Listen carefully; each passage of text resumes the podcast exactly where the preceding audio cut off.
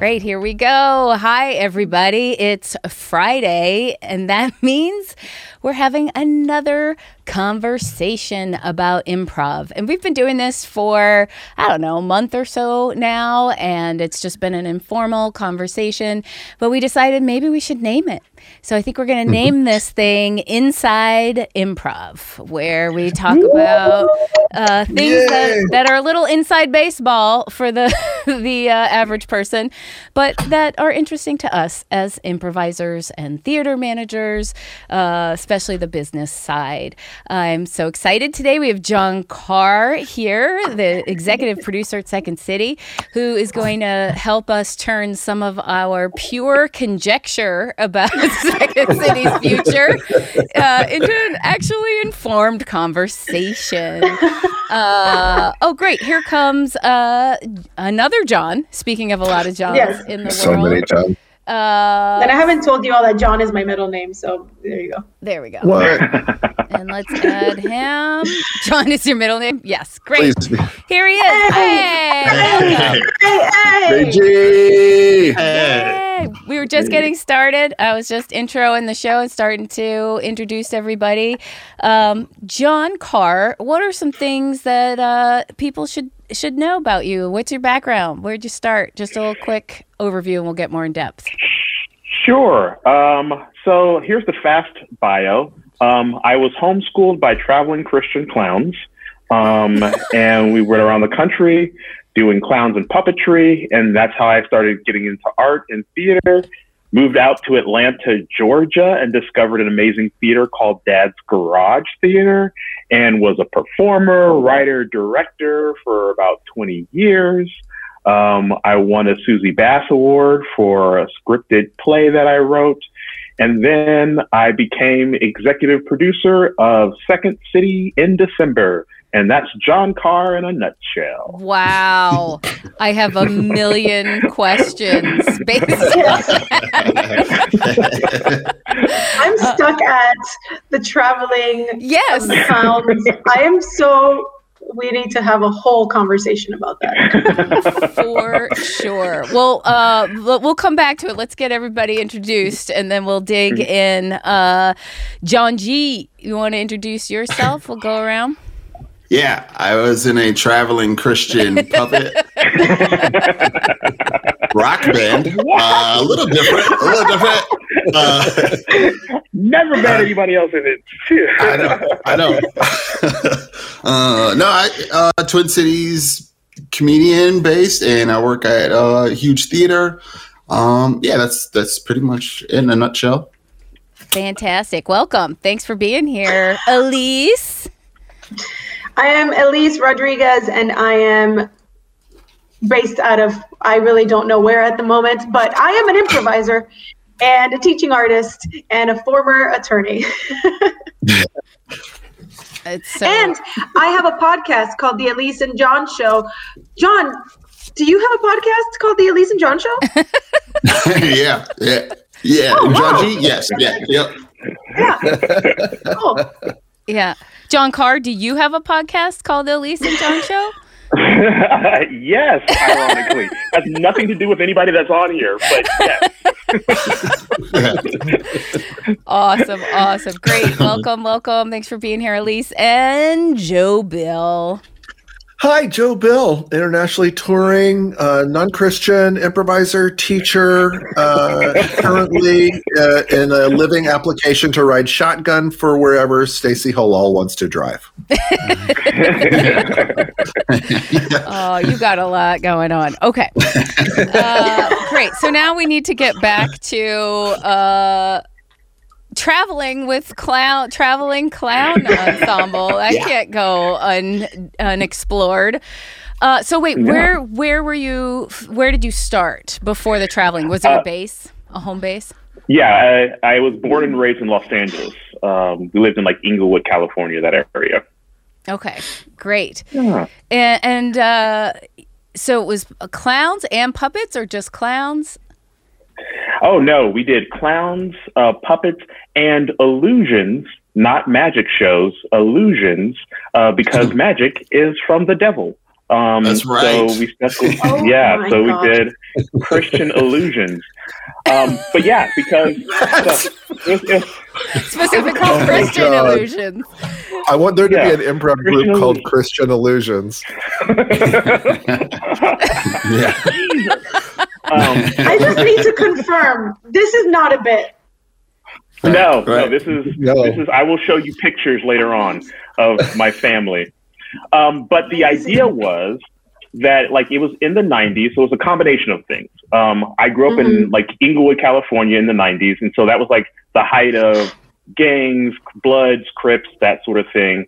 And so that and a number of other reasons, my parents decided to homeschool my brother and I. And then um, we started. They got involved with church, started doing puppets, and basically in the 90s, there were like a bunch of these like super huge non-denominational like mega church rallies where you'd have like a thousand people in a dome somewhere, but you had to do something with the kids.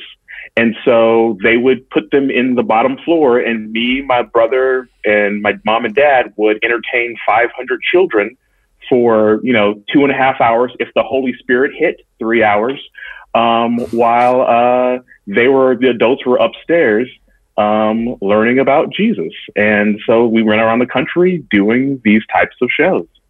That is amazing. That is awesome. Wow. Woo. And then did you did you go to college? Did you study theater in a formal background? Um, no, so I really kind of um, that was my introduction to theater and arts, which is always interesting because I would never call what we did arts, but it was at 100% improv and sketch writing mm-hmm. and you know performance that we were just doing. And my parents were very big about like me and my brother coming up with our own bits and doing that sort of mm-hmm. thing. So we were coming up doing that. And the funny thing is, it wasn't until like I started performing at Dad's Garage and doing like stuff there that I was like, you know what, I should probably get a degree. So then I got a degree in like marketing because I'm like, one day I'm gonna have to make real money. Um, but um, I've just, but I kept doing art for as long as I can, and it still's been paying the bills, and so that's uh, that's kind of where it's been, and it's really just been the experience of doing improv. And it's weird because like improv is such a different format than any other art form. Like you have to do improv and sketch to really understand how there's there's not a lot of great, you know, colleges that are teaching like improv as a degree. So you got to get and do it. Yeah, and and your background was kind of I think of improv as a fringe art form because it's newer yeah. and weirder and uh and that's your your background. Uh and then dad's Oh, what a great place. Those are some of my favorite humans, one of my favorite organizations. It's going to be a whole new phase now that you've moved on and Laura's moving on. Yeah. Uh, so it'll be great to see where that goes next. But the thing I love about Dad's, yeah. much like Rapid Fire in Edmonton, is it has a long legacy of mm-hmm. uh, different artistic directors coming in, and it hasn't been that one person in control for 30 years.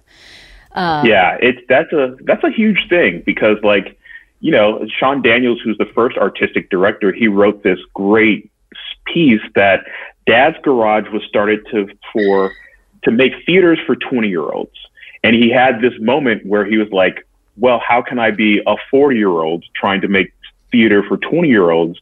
I should probably step back and let the next generation take over. And he did that. And it's been this kind of tradition. It's almost like the presidency, you know, every couple of years you pass down the artistic director role to the next generation. So you're always finding fresh new ideas and new takes on the work that you're doing. And I think that's super important wherever you go. Yes, which leads us to Second City. Uh, it's a perfect segue both in your chronology, but also in this topic that that Second City is a place that had the same executive producer, the same casting uh, team forever. Uh, mm-hmm. and, and I, I tend to think that the places that I've seen that have been the ones that have gotten behind in um, equity frankly, yeah. uh, um, as the largest problem with with just staying there for too long and uh, and embedding a lot of systemic um, sexism and, and racism within the system. unconsciously. Yucky. No, just kidding. I'm sorry. I'm sorry. and they're good I- people. sorry. Like that's the thing is like I've met you know the people there, and I've spent time in Second City. I learned a lot at Second City, but also when I got to Chicago, the first thing that happened at Second City was they were um, reducing the casts on the touring companies because they were having lower sale, sales, and they uh, cut a woman from each one because the sketches used to be three men, two women. And so they were like, oh, we'll just go back to what it was because those were the sketches and those are the archives that we're digging into without considering that that might be a sexist choice. Well, I think the cool thing is that we just have such an amazing team right now. I think, you know, it's kind of been weird because, you know, the pandemic's happened. And so we haven't had as much, you know, direct one on one contact with as many of our performers and frankly, the outside community. Um, but I think what's important is like the people that we have on staff, like you would not recognize the, um, leadership staff here. It's it's so different and so cool, and the the vibe around here. And it's it's it's weird for me because I've been in this position for three months, so I can't really talk to like uh, the vibe of it like a year, or two years, or five years ago. But like I can talk about the vibe right now, and it is absolutely this place where people are supportive and they're excited, and it's also like we've also felt like we've been stuck inside for a year, right? Right. So the idea of like we were we were talking about like getting starting like a schedule for rehearsals and like the idea of like a schedule for rehearsals. Holy cow, that's awesome! It's so excited to think about rehearsing. Um, Yeah. and so like so it, that kind of feel and excitement and just um uh and also like uh there's also this vibe of like we get to create second city 2.0 like that's uh that's an exciting thing with a bunch of people that are you know most of the folks that are here have been here for like a year two years now and they're they're everyone's hungry to prove themselves on the leadership team and hungry to like show like the work we've been doing like so much work internally. And so we're just ready to like show off show it off to everyone because uh, it's going to be really cool Has it been an upside for you that the pandemic has slowed things down so that you could focus on reevaluating some of the infrastructure and planning moving forward? Yeah, I mean, a hundred percent. I mean, even down to like the the organizational chart, like not just the human beings that are in those positions, but like how the organizational chart is arranged is different than it was, you know, a year ago. Because the idea is like fundamentally, how can we change um, how things are done? And frankly, with this sale, is only kind of supported the work that we've already done. And so that's been like a really exciting part of it is uh, getting to see all these kind of pieces fall into place as we kind of had this vision and then we're kind of seeing it go. And, you know, I got to give a lot of credit to Anthony LeBlanc as well, who uh, was the interim um, artistic director who did a lot of this work um, before me. And like, we both kind of like had the same idea. And so it's just kind of picking up where he left off and continuing that run has been super exciting. And he was the first black director of a Second City main stage show, isn't that right? I believe that's correct. Yeah. Yeah, yeah, he's great. I have a, I have a question about. Uh, uh, I'm wondering because you mentioned how much turnover uh, positively there was at Dad's Garage. So you must have had a system, right? Like a system for turnover. For, I, you mean cast or staff?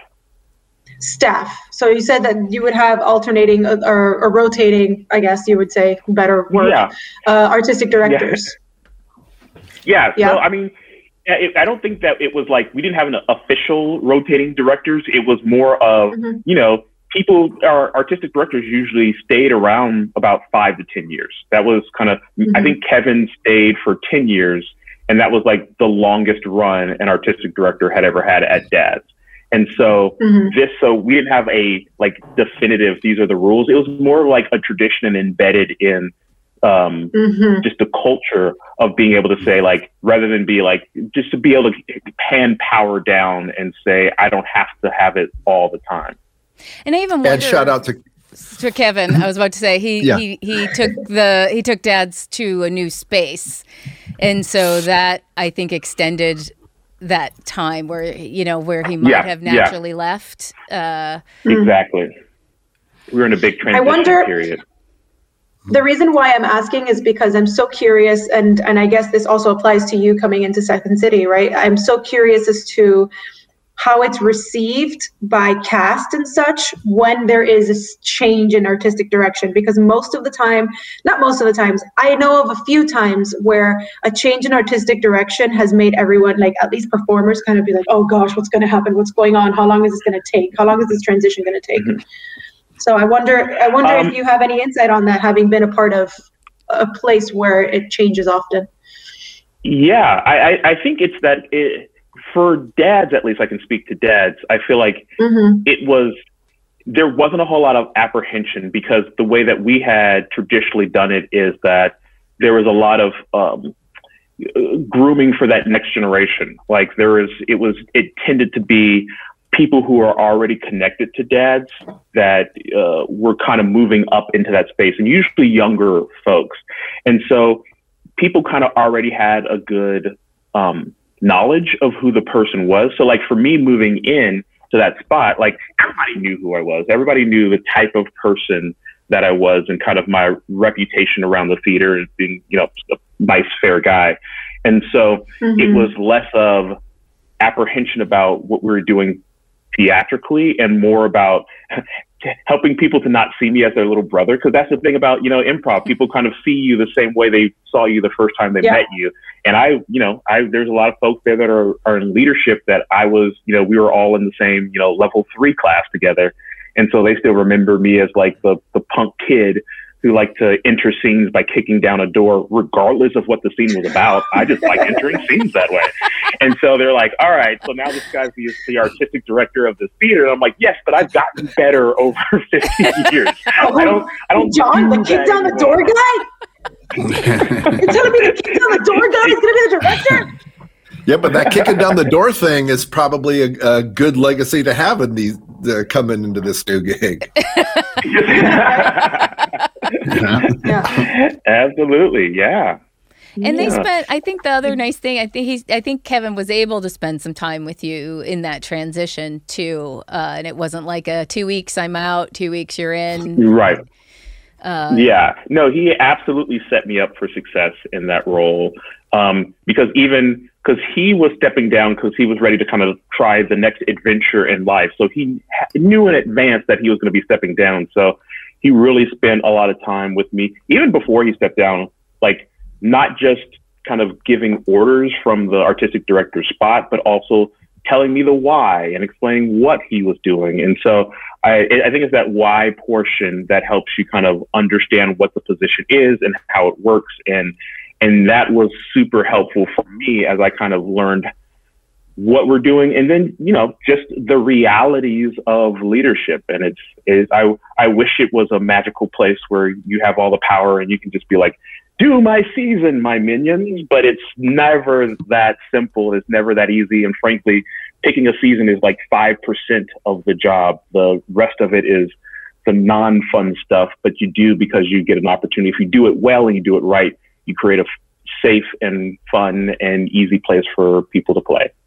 Well, and Dad's is interesting too in in filling your position. Uh, you know, I've learned a little bit uh, from that description, and Dad's is very uh, player empowered, and it sounds like the artistic director's job is to coordinate and administrate the process by which everyone gets to share their opinions and feed in and pitch their ideas and then how that gets Yeah. sorted uh, so you're you're very much representing the voice of the whole ensemble would you say that's accurate perception Absolutely. Yeah, absolutely. But I think that's also one of the weird things about Dad's Garage specifically, because like when Kevin took over, the annual budget for Dad's Garage was $300,000 a year. When Kevin left, the annual budget was $2 million a year. And so we saw this huge growth, but what that did is it actually changed the job. It changed the artistic director job because up to that point, he'd been, he could be the, the leader on stage, right? If we're doing a theater sports, he could, you know, be in charge and run things, but he'd also have time to jump into a theater sports or jump into a game and all that. But when you got to that size, like then it became okay. So little of my time is actually doing the art, and so mm-hmm. much of my time is about administrating. And it and there is as you kind of grow as an organization, you know, the leadership you you it, it becomes less and less fun and more and more paperwork. But it's important that paperwork part is important because that lets other people have the fun and do the shows and all that kind of stuff. So it was it was a real learning experience for him and a learning experience for all of us as we kind of learned how size changes the uh, ecosystem of that of that art. Absolutely. And then you start to get more and more of a rift between the administration and the players because they can't just tell you something in the green room and remind you right before you walk on a show. Yeah. Well, you know, here's the funny thing though. You're right. And it's also where the problems lie, right? Mm-hmm. Because if you're still trying to run uh, a big theater the way that you run a small improv group, what happens is you get that situation where somebody catches you in a green room and tells you something or something like that, and then you work on it. But what you start realizing is, oh, the people that are catching me in the green room are all a certain type of person, right? And all of a sudden, all my decisions are reflecting a certain type of person because there's no policy behind how how you pitch an idea, right? If it's just catch me in the green room, then certain people that are feel more comfortable in that green room are going to be there more often. And you you start seeing all these things that you would never think about, and that's where the bias slips in. That's where the the yeah. issues um, come in because you don't have rules. And I think that's that's the the um, not fun part of it is like you know DEI work is twenty percent what people see and like casting shows, making sure those are safe, and that's great. But the other part of it is all the rules and policies that you have to make because you have to make it equitable. You have to, you can't just assume that I'll fly by the seat of my pants and it'll work out because that's where the biases comes in. And so that's a lot of the work that we've been doing that again isn't fun and sexy and great, but like sitting down and writing policies, writing out oh, what these rules are so that we can be transparent is a major part of that. Great. Yeah, Velvet Wells is commenting on uh, your astute recognition of unconscious bias, and we had we had yeah uh, touched on that a little bit about when you don't have a plan, you're doing what's in front of your face. You're hearing only from who's right in front of your face. And, you know, mm-hmm. uh, John Gebretatose, you're, you know, I think of Huge and dads as the leaders in the improv community in terms of a lot of the DEI work that everyone else, including me, catching up uh, mm-hmm. on. Do, do you find uh, truth in this idea of, of planning and policy and um, you know, clear. I think it's like setting clear expectations and paths of communication. yeah, it is uh, extremely important, and even even those sometimes aren't enough. Um, but yeah, we see it happen lots of times.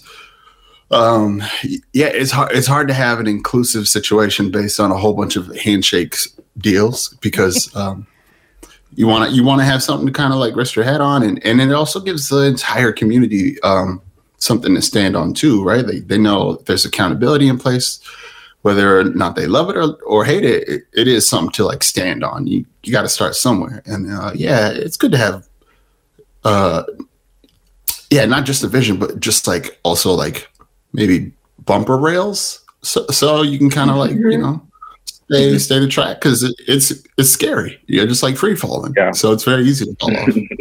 Something that is just popping into my head uh, that we do at Curious is I survey people a lot. I solicit feedback a lot. Uh, and I think there are times and places for anonymous surveys, but I prefer people to share their names if I can make them feel safe enough. Uh, because I think if you have an anonymous survey and you find out that, like, 80% of people feel a certain way, then you can tend to dismiss the other 20% and you're just like, oh, I'm mm-hmm. just going with this majority. But if you get a survey, you may find that the 20% on the edges are actually representing a position, a point of view uh, that is marginalized in your numbers. And so you're actually so having a name on it, you can follow up on those people and say, how can I make room for this perspective? Or sometimes people just need a little more information or need a little reassurance. Is that something that makes sense to the two of you? Either of you? Oh yeah, a hundred percent. Yeah. It's just funny. Yeah, because, oh, sorry, yeah. go ahead, John. No, no, uh, yeah, it, it, but it's it's always way more nuanced. But generally, yeah, absolutely, yeah. Yeah, Yeah. definitely. I mean, Well, 'cause right? You also want to. Yeah, it's. I feel like I hear. I, that's what I was thinking too. Like in terms of its nuance, because uh, it does tie back to what you said earlier, which is like hope. We hope that it's a safe space for somebody to want to be like, yeah, this is what I think, right? Other, other, otherwise they might be like, well, if I say something, then I there's going to be negative effects or negative consequences from that. Yeah. Yeah, Right. so But I feel like it's I yeah, think- like always, it's a catch twenty two. It's like it's like it's it's difficult either way. Mhm, for sure. Go ahead, John Carr. Oh yeah, I was going to say like I I 100% agree because there's always like like uh, when you have those kind of survey things, someone says something and you're like, oh, that's a great insight. I want to know Mhm. more about it. And then if they don't have a name, you're kind of stuck and you don't know how to do it. Or if someone is, you know, put something in there, maybe they thought it was casual, but you hear that and I'm like, that's a real problem. I need to really dig into that problem. But if you don't have a name on it, it's it's tough to like follow up and you're kind of just like, I hope this person will reach out someday. And so there has to be that balance of like what's going to be useful and helpful and keep people safe 100%, keep people safe and feel comfortable. But like, yeah, I, like, I think people don't always value their opinion as much as they should. And like, there are times in leadership that I've had surveys where someone said something and they made it just offhanded. And I'm like, I want to know more about that. I want to dig deeper into it. Yeah. Uh, I'll give an example. I'll give an example because this might sound like what we're talking about is just kind of theoretic. Who knows, right? Okay, one time we got an anonymous uh, thing, and it was pretty much, it was uh, it was a pretty, it was pretty much like a comment about I think the the programming was uh like it was like great things are looking diverse there, but when are we gonna get some more black and brown people on that stage? Essentially, that it was like the term clapback was used. I don't even remember all of it, uh, but you get the gist of it, right? Somebody was like, "Here's your little cookies, great job, but da da da da da, but not good enough. I want, I want more now, right now." And so, no name. We didn't have no, you know, idea about. We have guesses of who it could have been in the community, but nobody. It's anonymous, so you can't go to that person like John's talking about. You can't say, "Hey, sit down, let's talk about it." What What are you talking about um, specifically? Um, you can't do that, so you kind of just go, "Well."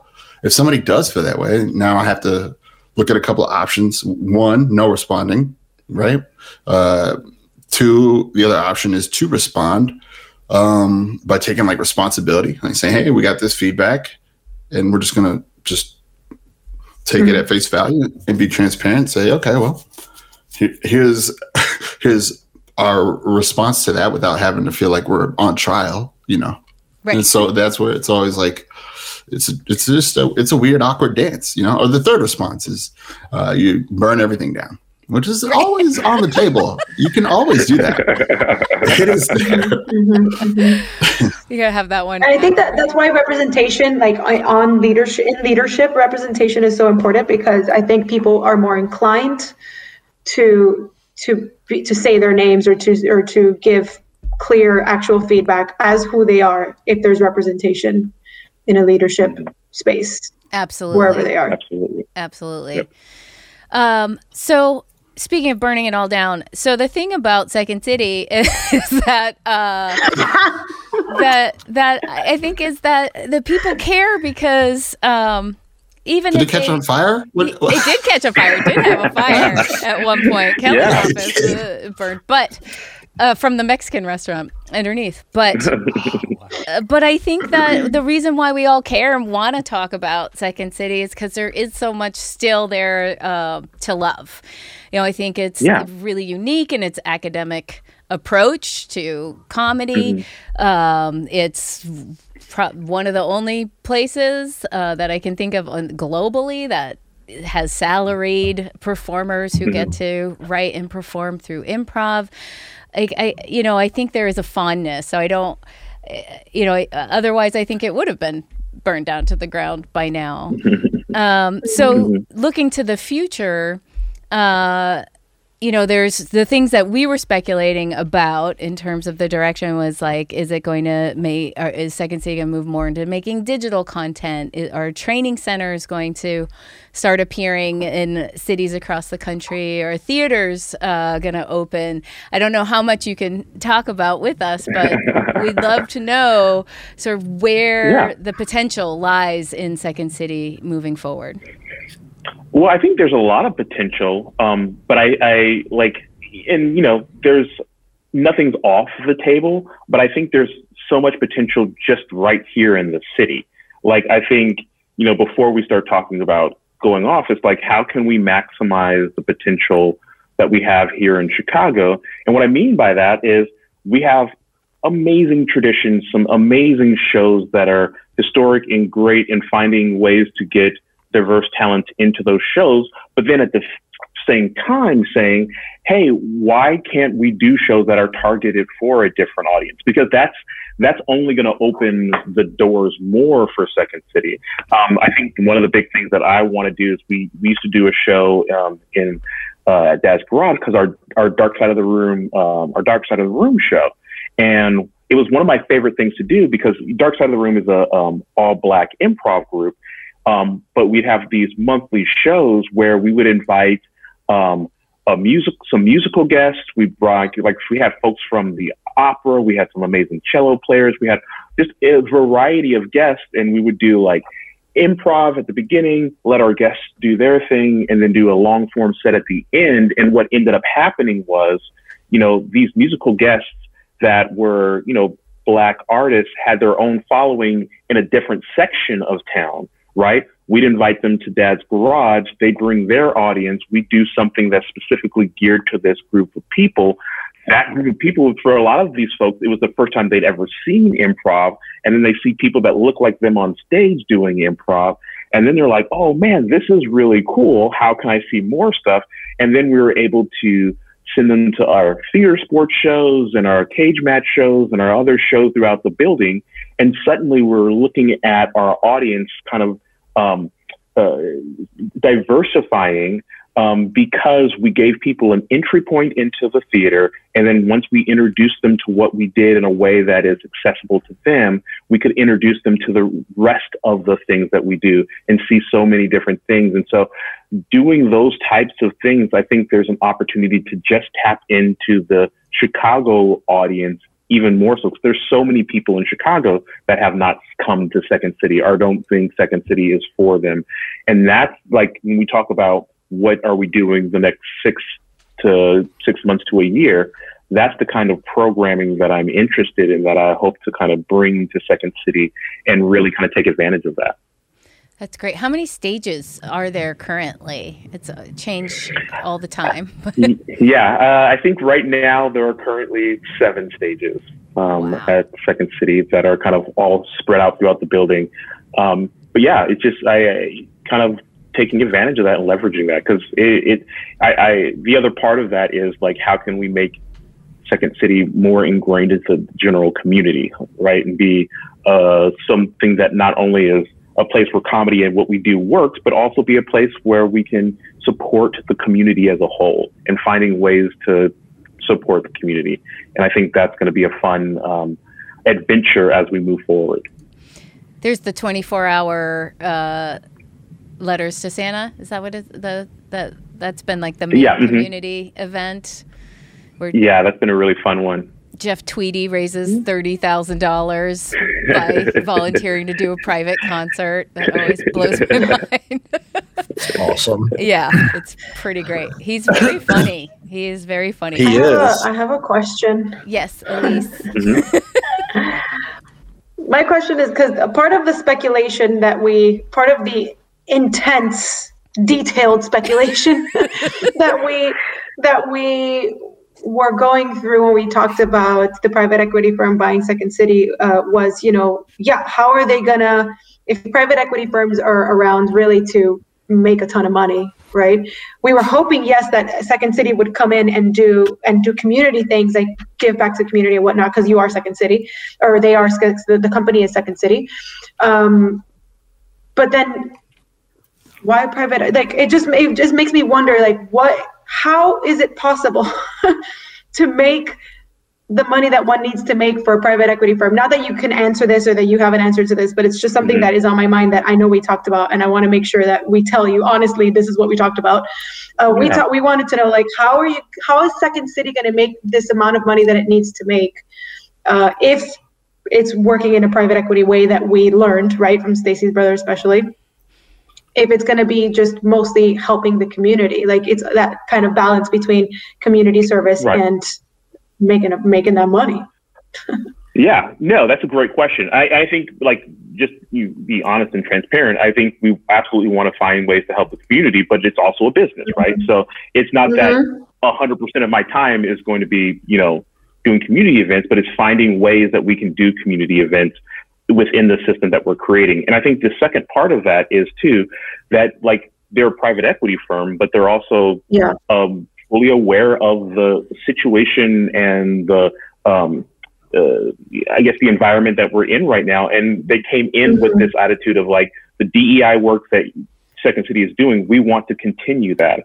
And I think the other part of that is like those two things aren't necessarily separate, right? So if I'm yeah. doing a show that's reaching um, a new audience, whether it be a Hispanic audience, whether it be a Black audience, that's a whole new group of paying customers that I'm bringing mm-hmm. into this um, theater.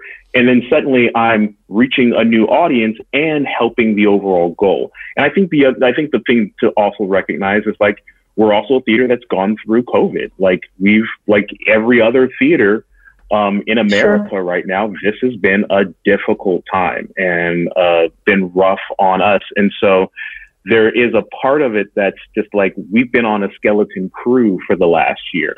Um, mm-hmm. And the great thing about, you know, ZMC coming in is like they don't have to come in here and slash budgets and cut jobs. COVID did that already. All they're coming in to do now is help us rebuild, get stronger, yeah. do more, um, because ultimately that's going to help them on their end, but it's also going to help Second City and it's going to help the community. And so everyone's really in a mindset of how can we build, how can we reach further, because it helps the holistic company um, move forward.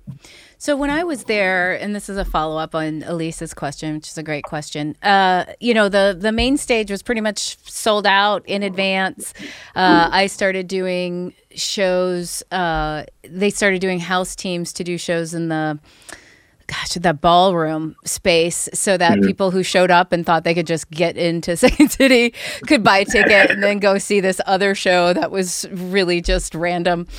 Uh, and usually those people were perfectly happy with that. Um, but it was really all sold out, and ETC was always sold out. So even bringing in a new market, that's why I asked how many stages there are. Are you hoping to get to that level with the other stages? Because I don't see a lot of growth economically in theater spaces that were already selling out? Well, I think yes. Like I think absolutely in the theaters, but also like you know there were you know I I don't know that the main stage was sold out every single night, but there's still like weeknights and like right. you know Tuesdays, Tuesdays and Wednesdays. So like so yeah. So there's so there's a ton of opportunity in that space. There's a ton of opportunity on the other stages. There's a ton of opportunity in some of our smaller stages, and especially when we start getting a little bit more um, specific and intentional about the programming that we're putting in some of those other stages, we can kind of uh, create a situation where those other stages become a place that like has its own feel and vibe to it, you know? Like that idea of like maybe there's a stage here in Second City that you know if you come to this stage, it's a smaller than the main stage, it's smaller than the ET, see, but you're going to see something cool and that you've never seen before. And if you're a hardcore improv fan, then you know, regardless of what's happening on that stage, there's going to be something there for you. And so being really intentional about these other spaces to make sure that they're um, creating experience. Because ultimately, what I want someone to do is be able to come into Second City, like stand in the middle of the lobby and see, okay, there's this kind of show here, there's this kind of show here, there's this kind of show here. I can come over and over and see some new and Like interesting movie things every time I come. Like a like a movie theater, but just different improv, and different Like a- like a global different types of You know, like, a, yeah. like a global market. You know, when you go to those global markets that have different, Oh uh, yeah, yeah, yeah. right? Yeah. Yeah. Well, and like mm-hmm. Wild and Out and and Whose Line are very different, right? They're What? references- Yeah. Wait a minute, I didn't notice. Nick I had no Cannon. Nick Cannon to this day uh I I did I hosted a show for uh, Nick Cannon at the Comedy Club. Most diverse audience I've ever seen at a show. It was a real like beautiful mix and and all of them were not interested in watching me do stand up.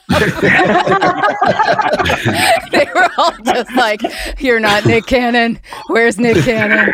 Get Nick Cannon."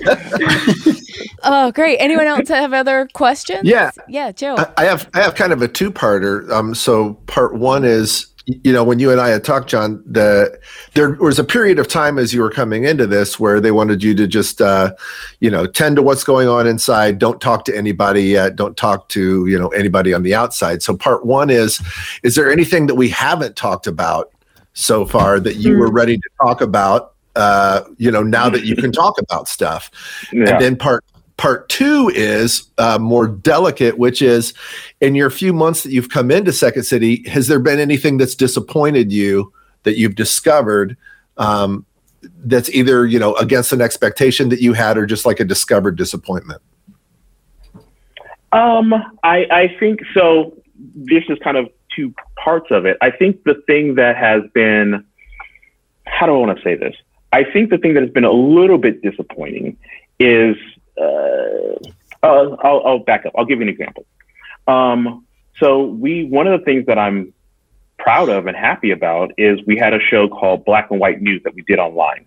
Um, that was really like, I would, I would describe it as if you're wondering what New Second City is, like that was the perfect example, right? Because it's um, it's an all BIPOC show. Um, it was, and rather than it being this is Second City and here is our BIPOC show, what we actually did was we found another improv group here in Chicago called Preach, and so we're like, let's partner together and put this show together. So it's not just this is Second City's Black show. It's also like how can we lift up another improv group and do that? And then they did some really cool things in that they um, like a lot of the show. Every show ended with like these are three black businesses in Chicago that you should look at supporting. Um, one of the episodes um, we uh, we had like a, a go, GoFundMe for a local black business that had just gotten um, had some uh, damage done to them recently, and so like it was such a cool show and experience.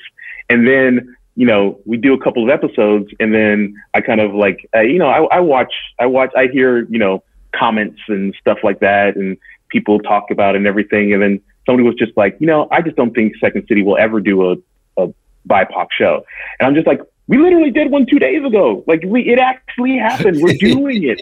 And so um, it's it's one of those things where it's kind of like it's it's exciting that we're doing the work. I just I I hope that people are paying attention to the work that we're doing. And I think that's been the thing that's been struggling is not just doing the work, but making sure that people are seeing the work that we're doing, that people are seeing what's happening. And so that, you know, we will you know, Andrew wrote his letter and took responsibility for the issues that have happened in the past. And so I want us to also be able to say we take responsibility for our actions, but also see the things that we're doing now um, and see the work that we're doing and help support that work. that's the only way that work happens is like if we do if we do these diverse shows, people still have to buy tickets for those diverse shows. People still have to like support those diverse shows so that we can continue to do that. And that's been kind of the the next level of like struggle is getting folks to not just see us by reputation, but actually look at the steps that we're taking to get us to this next level and help support us and frankly tell tell the world about like some of the stuff that we're doing because I I'm really proud of not just the work we're going to do, but the work we've actually already done has been really, really cool, and I'm really proud of that. That's great. You've been And there then was there- months. Yeah, three months. Yeah. And then was there like Well, is there any in that realm of stuff where it's just like okay now I can talk now I want to uh you know now I there's stuff I want to say like like what is that like what about the cast and what about the directors and what about the teachers Yeah. or like Yes. what about What is whatever Tea. What is the tea? Yeah. Uh, I don't. I don't know that. I don't know that there's tea as much as like. Um, it's so cool to look at like uh, like you, you take take for example um, uh, our senior leadership right now. You know when you look at the five or four biggest positions at Second City, it's like our the president, the chief operating officer, the executive producer, and the um, chief financial officers. Two two out of four of those positions are BIPOC people. Like that's that is crazy that Second City has that kind of representation in their like top senior leadership. Um, the things I want to talk about is like the fact that we've had we've every term we've given away uh, ten thousand dollars in scholarships um, to to folks that are in financial need. Um, the amazing work that I've gotten to do. I've, I've fallen in love with uh, the Black Improv Alliance. Um, is a great organization that I I really believe in and having to get to have Second City work with the Black Improv Alliance to help give away scholarships um, to uh, their African American members. Like those, I think those are kind of the little things that it's, it's tough to make like a big announcement about those things. But like, there's a lot of those little moments where we kind of saw that and we're just like, yeah, we're, we're little victories, and it's like those little things time after time or how you kind of change a culture. And it's always going to take time, but the little victories that we've been able to celebrate as we've moved forward have been the things that I'm, you know, I'm excited that I'm actually um, getting a chance to um, be a part of that and do it and see it and be proud of it. That's I I just brought up what Velvet was saying of doing the work of repairing that trust alongside Yeah. the new it's just going to take time, right? You just got to keep doing the work until people trust you again. Exactly. yeah, and I, and, I- in and I, I, City, obviously. A hundred percent, and totally understand that, and I'm, and that's why I'm excited about when we get to do it. And you know, I've I've gone through, and I've had to. I'm I'm meeting with you know, trying to meet every single cast member one on one, and have these conversations and listen to these folks, and be available to as many people as I possibly can, because we've got a lot of work to do, but we're willing to do the work. So. And I and I do obviously as a woman who's been in improv for 22 years and you know have had the experiences that I have. I hope that that's you know a, a part of the equation. You know, I was in the directing program. Kelly Leonard looked right at all of us casually because this is 10 years ago, but not that long ago, right? And was like, I'll never hire a woman to direct the main stage because every cast needs uh, an alpha male, and an alpha male will never listen to a woman director. And I think Anne said there was maybe one director in the 80s, uh, one woman director in Chicago. I think Toronto has been a little more Game. equitable. Um, but you know that's that's so frustrating for for me that that was just a Yeah. blanket statement and followed up by the fact that me and the other woman who were in the directing program the producers didn't come see our final projects. They just didn't even come. So i'm a suck it up person. I come from that generation where i was just like i'll just work harder. I'll just prove it. I'll just be undeniable. But if people don't even show up uh, so i hope that there's going to be um, some evolution in terms of representation in the stages that exist as well. Oh, a hundred percent. I watch uh, watch our, our next main stage show. Um, that's that's uh, I I can't make official announcements now, but you know, keep an eye on our next main stage show. Um, and uh, the thing I can say is, you know, uh, people have have said that of like, how do you know Second City is going to, you know, continue along this line of DEI? Like, how do I know that it's not going to forget about it or it's not going to get lost in the shuffle and all that kind of stuff? And here's the thing: there, I don't, I don't know uh, what the future holds. I can't tell you um, about everything that's going to be happening in the next five years, but the things that I do know is that five years from now, I will still be black and I will still care about black people and I will still care about um, diversity because that is my life experience. That is the thing that I have experienced myself. I've got my own series of stories and experiences that is for another interview that we can talk through. And so that part of it, the reason I feel confident that this is going to be a thing that Second City does for a while is because I won't, I don't want any black performer to have had the same experiences that I have.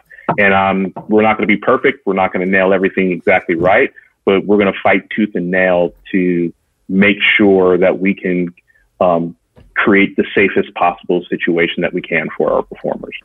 That's awesome. And I know that I and and Joe at least like we want to support you at Second City in any way that we can. I don't know what I have to offer, but if anything I have, I absolutely because I do think there's so much power there that if it were used for good, it would be fantastic, but it is hard when, you know, so I read that uh, SNL, for example, said that they were donating for diversity scholarships and that they would audition anybody who got one of those diversity scholarships. Is that was that true? Is that accurate? Yeah, yeah, that's absolutely accurate. We actually had we had tons of applications come in, and we had um, we had announced. I think it was last month. We announced the scholarship winners and the really cool thing about that is like that's a scholarship that's not just here's a class and we're paid for this class, but that's a scholarship of like we're going to assess what you need from your for your career and then give you the classes, all of the classes that you need in order to get to that place where you can um, do the best job you can in that audition. So it's about preparing folks for that. And I think that's the other part of it. It's like it's not just putting people in places so you can check a box. It's also about setting up people for success and doing the things that are necessary to not just make you look good, but make sure that they're in a situation where they can have the best results for them personally. And that's one of the things I was excited about for that SNL scholarship was like, this is a scholarship that's there to set you up for that success. It's great. It's awesome. I, I I would love to see them extend that to dads and to huge in places that have already supported DEI efforts for a lot longer. I think that would be amazing, and and not only would that give more opportunity uh, to marginalized people, but I think it would decentralize some of that power that it gives Second City. So here we are trying to change, mm-hmm. and yet now there's this huge carrot the carrot that makes mm-hmm. people endure and that makes people afraid to speak up and be kicked out, right? So your work's even harder yeah. now to make people feel safe enough when they have so much at stake. Uh, yeah. Now, something that they really want is in a place that they haven't really known to trust uh, up until yeah. now.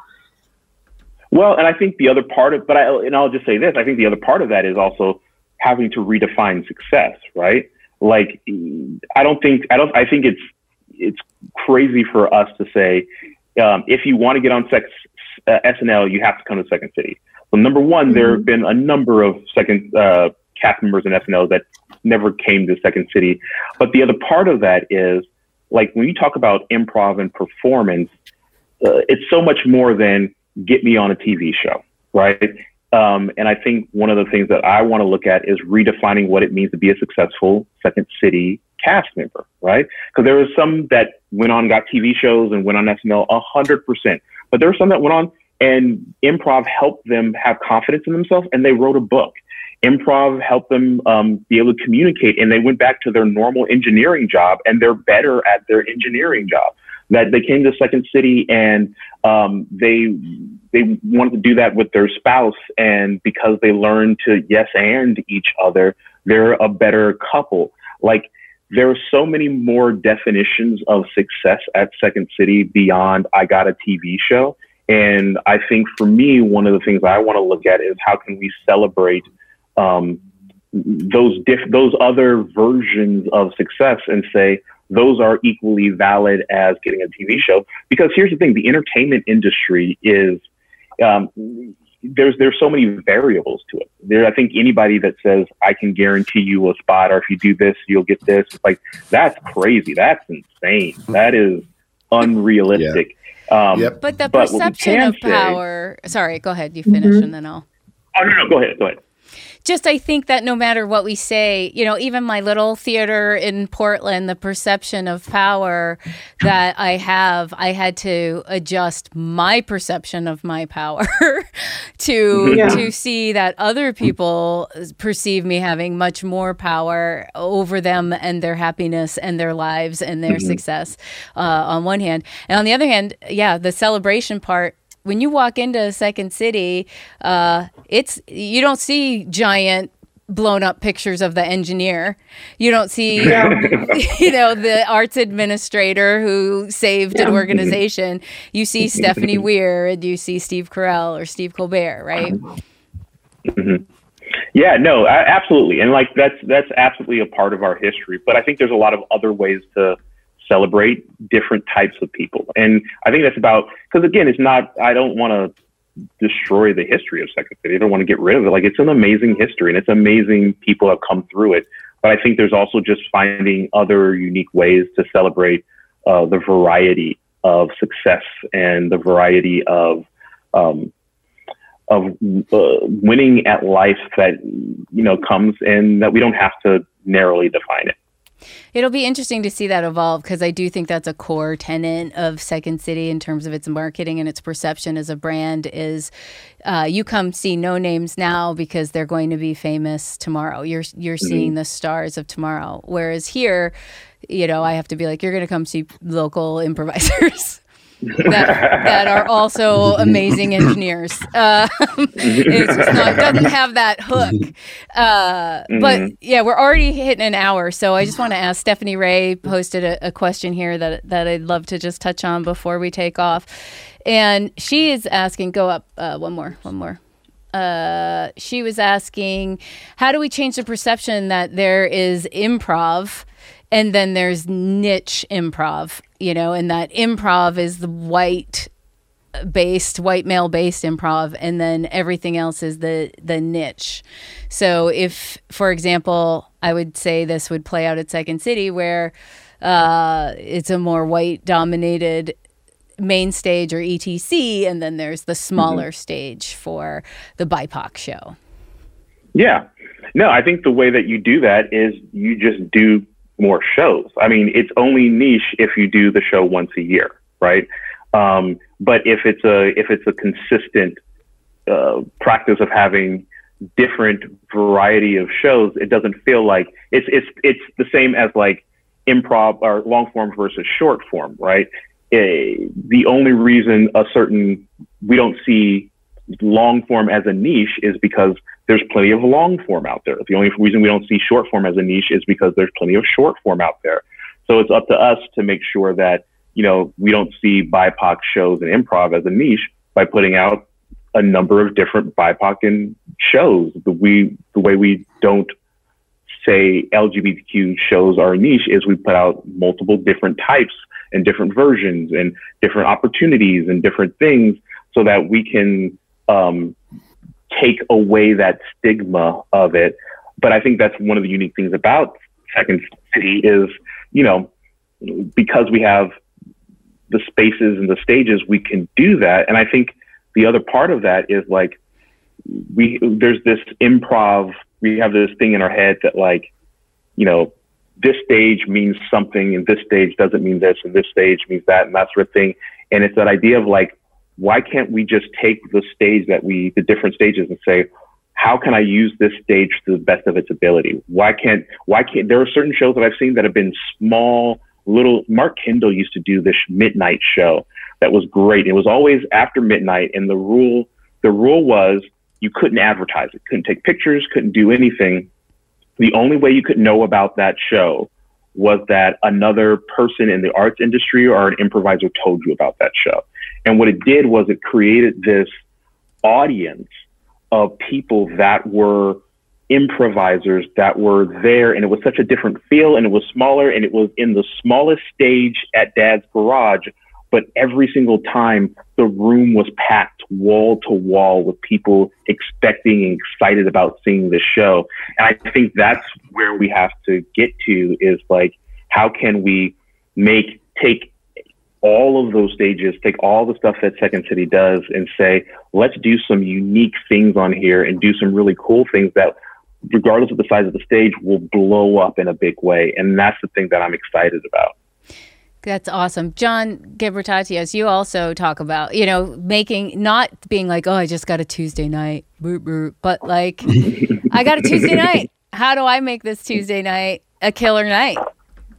yeah, yeah. I mean, yeah, absolutely. Um, you gotta have you gotta have pride in the show versus whatever time slot it's in or the physical location. You should be should be concerned with that. I think you know? that's I think um, improvisers more than like stand ups have an understanding that whatever room you're in has a different character and a feel and it's part of your job as a stand-up to learn how to play in each room and it's actually a part of it is to try to play in as many different rooms and i i do find improvisers have this ranking in their head and they're like unless i'm on that night on that mm-hmm. stage in front of that crowd in that show i'm lesser or I, i've been communicated yeah. to as if i am lesser. And I don't know, yeah. can we do anything about that? Yeah, Elise, go ahead. Can I say I I I, I love Stephnie's question. Um, who is affiliated with the Black Improv Alliance? Shout out Stephanie, thank you. Yes. Um, uh, and John's answer, yes, co-founder, uh, and John's answer together, it made me think of the idea that um, yes, it should be a goal to not have to have improv just be improv and just be what it is, the act of or verb, whatever we're calling it. Um, but at the same time, like, yeah, having a lot of BIPOC shows, great. Having a lot of LGBTQIA shows, great. But also being very well aware that we, if we right now in this moment and for the next period of time see one show in a theater with a bunch of cis straight white men, it's a wrap. You know what I mean? Mm-hmm. So it's a matter of like it's a matter of of yes, not calling them niche shows, but also making the main shows not be straight white men, like making them diverse shows so that that now becomes the norm. And then maybe having a niche show is not so is not so like oh we're doing this because of diver- we're checking the diversity box right it's mm-hmm. like make normalize your main stage your main stage I know we're talking about changing stages uh, mm-hmm. changing names for that stuff but uh, normalizing what what we're putting a spotlight on and making sure that that is always diverse and it's always representative. Can I add to that what you just said, Elise? Because yeah. that's that's powerful. Of course you I can, don't know John. Much, I don't. Uh, okay, thanks. Uh, uh, I just um, I don't know uh, like the full. I know like that's where am I start? I want to get to where am I getting to? Um, basically, here it is. A lot of times, um, we look at um, situations and go, "Oh, there is a process that that that process looks like it's going to be foolproof, and they'll be able to distill it down, and we can actually see it in real time." Um, but that's not the case for because institutions are just people. You look at jury selections, right? Jury selections that are happening all the time. You like, oh wow, there's there's got to be cool ways to kind of filter it out, and we'll make sure it's going to be, you know, just nice and balanced. It'll be unbiased, right? But nine out of 10 times you look at it and it somehow always boils down to being leaning in a certain way, uh, you know, and it's, and so I guess knowing that in mind and also in real time, John Carr is like taking on this, you know, new responsibility. And like also, let's not forget the context. A black man is taking on Second City, a historically white institution that has political comedy in nature, I will say. They may not say that, but I feel it has some, you know, it's political in nature. Um, and so, how can we um, support and at the same time know that we don't trust systems, but we want to support the vision? Because it it's clear as day that we as an improv and comedy community want to go to Second City and maybe just buy a ticket, watch a, a all POC main stage show. We want that to happen. We know that's going to take time, but we also feel that well any minute now we'll get an excuse that you know mm-hmm. xyz didn't happen or what have you and i think um i just want to say like how is a great question. My only answer that I always have in my head is how do we get more John Carrs in there, right? Like, how do we get more people so that system isn't filled with others that are trying to weed out? Like, so my question then is like, how is John Carr getting more people who are BIPOC, you know, more women, you know, more trans folk in these positions yeah. to kind of help in terms of curating shows? Because I know for one thing, you get one straight white male there, and you'll have a hundred non that things somehow still somehow some way and you know things can buckle yeah. i'll say that so i don't know if that asked you yeah. but i hope it did i did think you, it was perfect yeah did you want to respond to to to that john carr i mean it's a i i i agree like I would like to see more John Carrs everywhere in the world. Um, uh, but uh, I think we all would. We all would. Yeah. Yes. Yeah. Uh, I, I, think here's here's the thing. I, I will say this. I think I I don't want to. I what I don't want to position myself as is the back black savior of Second City. Like that's that's too much right. pressure. Um, right. I, I don't I don't know if you've studied black leaders throughout history, but doesn't end well for them. So like yeah. there's a there's a level of like I want to I want to keep the expectations realistic in mm-hmm. that like we're we're human beings working to do this. Are we going to mess up? Yes, a hundred percent. There's all there's going to be mistakes along the way. We're going to do the wrong thing. We're going to communicate in a poor way. Those things are going to happen. And so what I say all that to say, like the expectation can't be, oh, Second City messed up again. It's the same thing. It's like I can't I can't promise perfection. That's not something that's in my wheelhouse. But what I can promise is a consistent, if you're watching and paying attention to what we're actually doing, is consistently seeing that needle being moved, consistently seeing those things. Because the other part of it is, mm-hmm. and I want to I want to say this right. I care more about people of color than I do about making other people think I care about people of color, right? Mm-hmm. So mm-hmm. what that how that translates is it's not me throwing uh, an improviser who's been doing improv for six months into a main stage show to say, ah, look, we're diverse. And then that person is flailing and having a horrible time because they're not prepared in any way to be there. I would rather spend the time to set that person up uh, to do a, to get on that main stage and to kill it and to do a great job. And it's going to take me longer to do that. And it's going to be a lot more of like, why isn't John Carr moving faster? And I'm going to be like, because I want this person to succeed, not to stop you from making a comment online.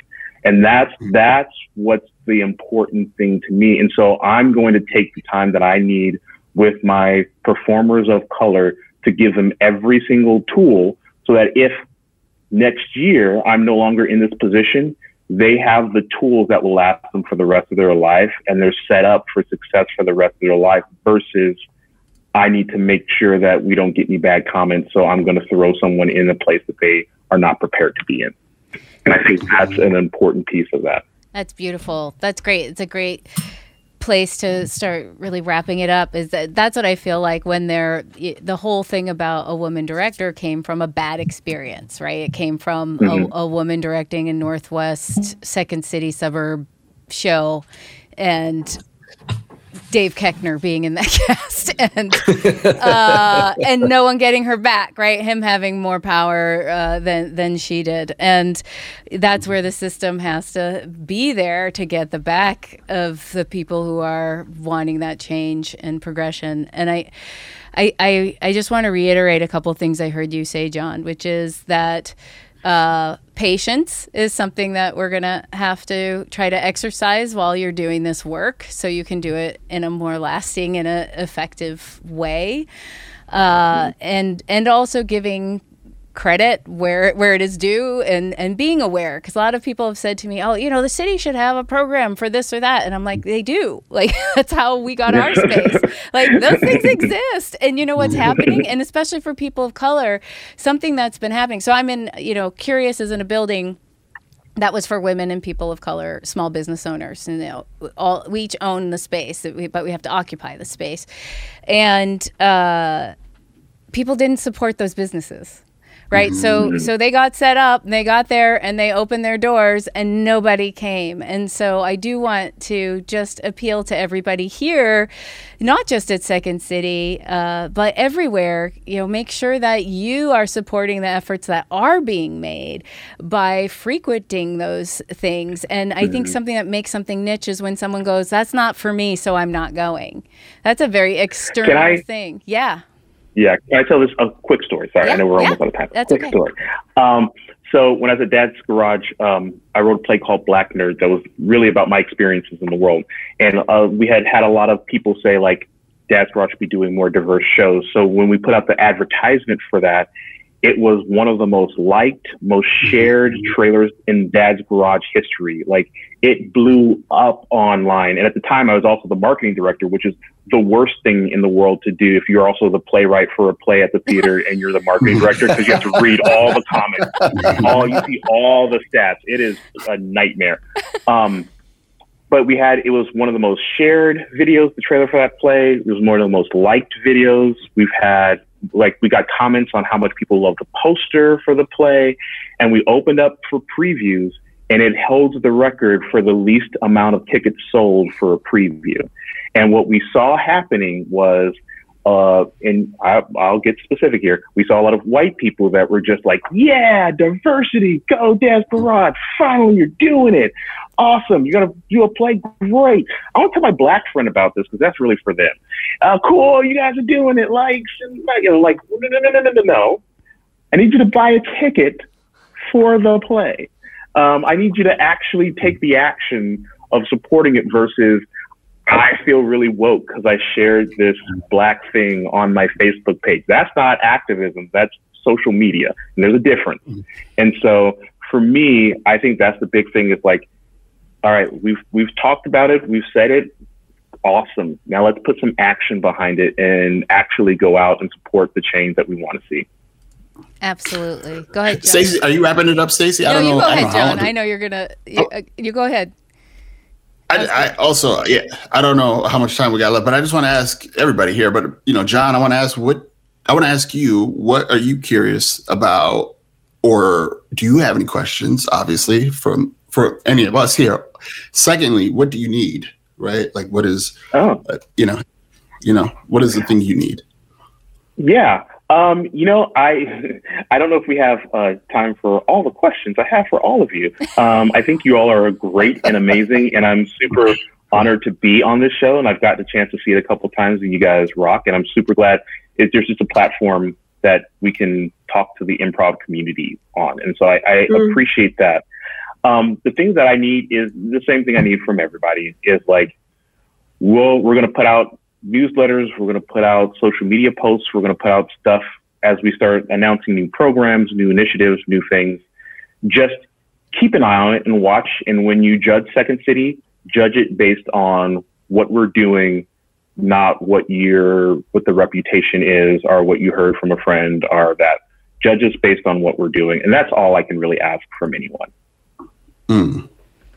I think that's great. I think that's a great place to to end it. I know there were some questions about you know what to do in smaller markets like ours, where we still need to bring in the talent to create those shows. Right, going from uh, mostly white to how do we make people feel welcome? I would love to have that con- uh, an entire show on that topic another time because I know Follow I up show in two weeks. Yes, for sure. So we will put that on our list. It always helps when people suggest things too, because I could talk about anything and everything Nice. about improv forever. But um, yeah, I think you know we get to the point where the criticism's been said. It's been heard, action's been taken, and now we need to both leave some space and time and uh, reality to, to support you as those changes get made, but also you know, stay stay accountable. I know I know John G is going to be down there. He's going to hold you accountable, or he's going to burn it all down. He's going to burn it all down Yeah. if it doesn't happen. So what?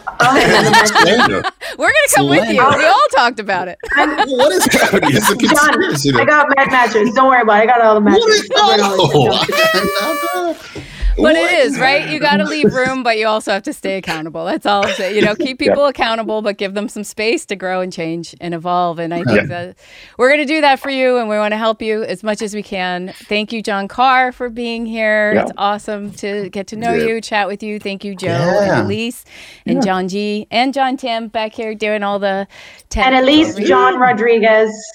My Hey, middle name is John. Elise. Elise Rodriguez. I, I it's so too John many. Rodriguez. Yeah. all right, everybody. Well, let's let's all get together and talk again sometime. Uh, good luck All with everything, everybody. Thank Thanks. Bye. yes. Oh, listen to the audience. Yeah, an audience.